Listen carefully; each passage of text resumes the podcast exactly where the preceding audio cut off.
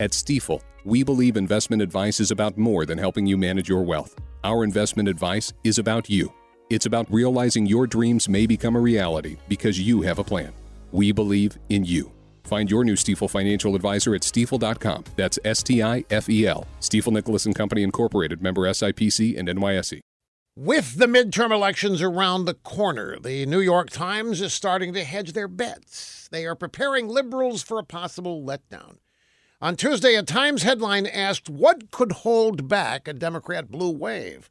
And then they listed a bunch of sober reality checks that might help Republicans reduce their losses or maybe even keep their House majority.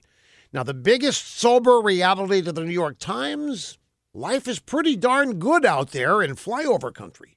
The unemployment number is the lowest in 50 years. Consumer confidence is spilling over, says the Times, for both businesses and consumers. The economy is growing faster than it has in years. You would think they would be celebrating. You'd think they'd be happy about it. But to the New York Times and Democrats, a great economy is a sober reality and a problem.